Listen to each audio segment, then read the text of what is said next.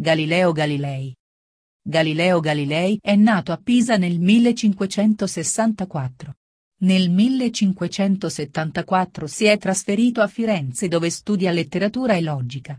Si è iscritto alla facoltà di medicina a Pisa, ma poi ha cambiato e ha cominciato a studiare matematica. Galilei ha dato molta importanza agli esperimenti e ha detto che la natura si può comprendere solo con l'osservazione. L'osservazione è utile se è tradotta in un linguaggio matematico, anche perché per Galilei tutta la natura è scritta in un linguaggio matematico. Dopo l'osservazione bisogna dividere ogni fenomeno in parti più piccole e fare delle ipotesi che bisogna sottoporre a esperimenti, solo alla fine si può fare una legge scientifica, questa è la nascita della scienza. La scienza, per Galilei, deve spiegare come funziona la natura e non perché. Galilei è venuto a conoscenza di uno strumento nato in Olanda, il cannocchiale, che era considerato solo uno strumento curioso.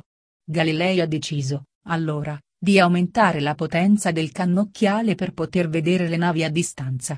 Poi però ha pensato anche di usarlo per osservare le stelle ed è così che ha fatto delle importanti scoperte astronomiche.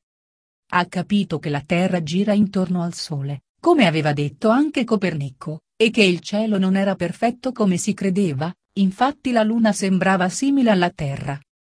Galilei ha scritto che la Bibbia parla solo di leggi morali e in questo modo si è scontrato con la Chiesa e, dopo un lungo processo, Galilei ha detto di aver sbagliato a scrivere tutto quello che ha scritto.